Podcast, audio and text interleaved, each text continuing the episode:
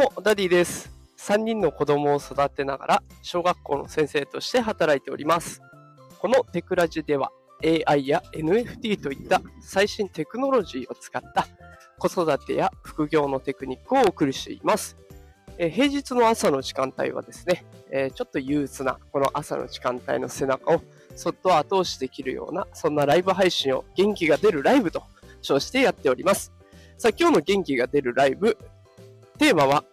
値上がりは子育て世代にも大打撃というテーマで、全然背中を後押しできないような、えそんな内容をお送りしていきます。いや、今日ね、朝のニュースでもやっておりましたけれども、電気料金、ガス料金が、え、10月からね、また値上がりするという話が出ておりました。政府が出してくれていた、ね、補助金、これが、ま10月以降ね、半分になってしまうと9月で終わってしまうということで、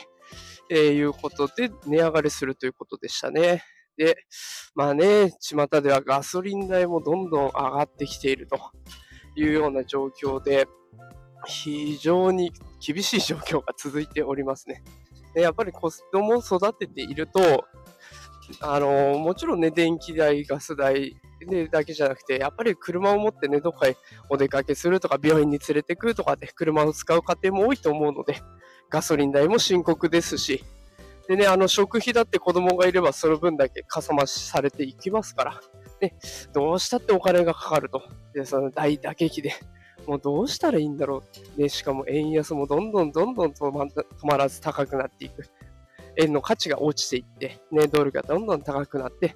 物価高も止まらなくなると。ね、そんな状況でございます。もうなんかこのまま日本大丈夫かなっていう、ちょっと心配な状況ではございますが、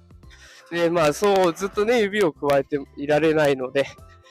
でどうにかしないとなということで、今、私が取り組んでいるのは投資。で、あとね、最近は、あの、ポイ活っていうんですか、ポイント活動。あれもちょっとね、始めてみたんですよ。で、あの、ちょっとね、おすすめなポイ活で、えー、いいのがあったので、これはまた、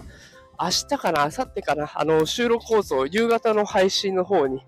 えー、伝えていきたいと思いますが、これうまくいけばね、あの、すごい額、まあ、毎月とは言わないですけれども、一回ね、トーンというちょっとだけまとまったお金入ってくるんじゃないかなっていうものが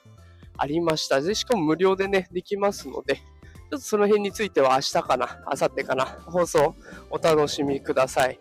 えー、ポイ活でございました。で、投資の方なんですけれども、私はもう、あのー、積立 NISA で、それから、えー、あと投資信託の方もやっていて別でね。で、あと仮想通貨とか、あとドルにお金を変えておいたりとかっていうことで、まあいろんなところにお金を分散させてるっていうような状況です。で、あの、これ、この前、あの、池早さんがツイッターで上げていたんですけれども、あの、1万人ぐらいで、えー、調査したデータがあって、で、その調査っていうのは何かっていうと、投資についての調査だったんですね。で、えー、1万人近く調査した中で、3割の人がね、投資は絶対したくないということを言っているんですね。で、しかもその3割の中で、投資で絶対にリスクがない。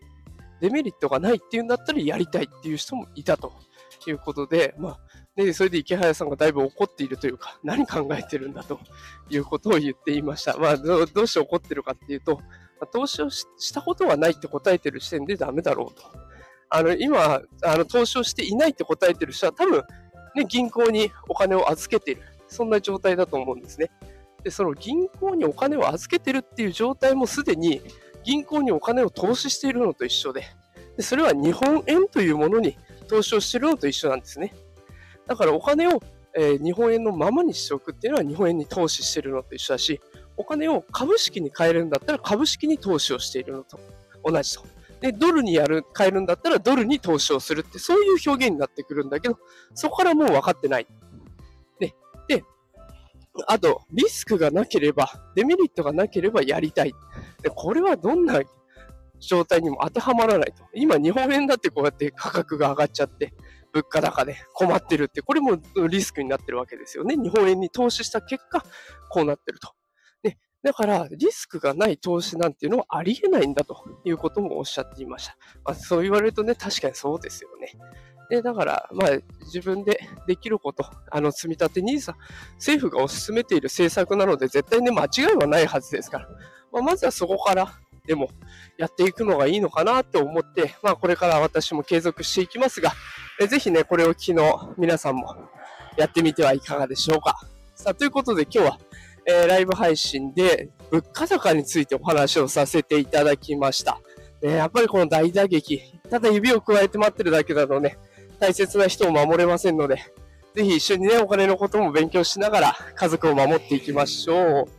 すいません、今日は朝からちょっと車の音がビンビンビンビン大きくて申し訳ございませんでした。えー、通常放送夕方5時に毎日配信をしておりまして、えー、夕方5時からは AI とか NFT といった最新テクノロジーを使ったテクニックを紹介しておりますので、ぜひフォローボタンポチッと押してまた聞きに来てください。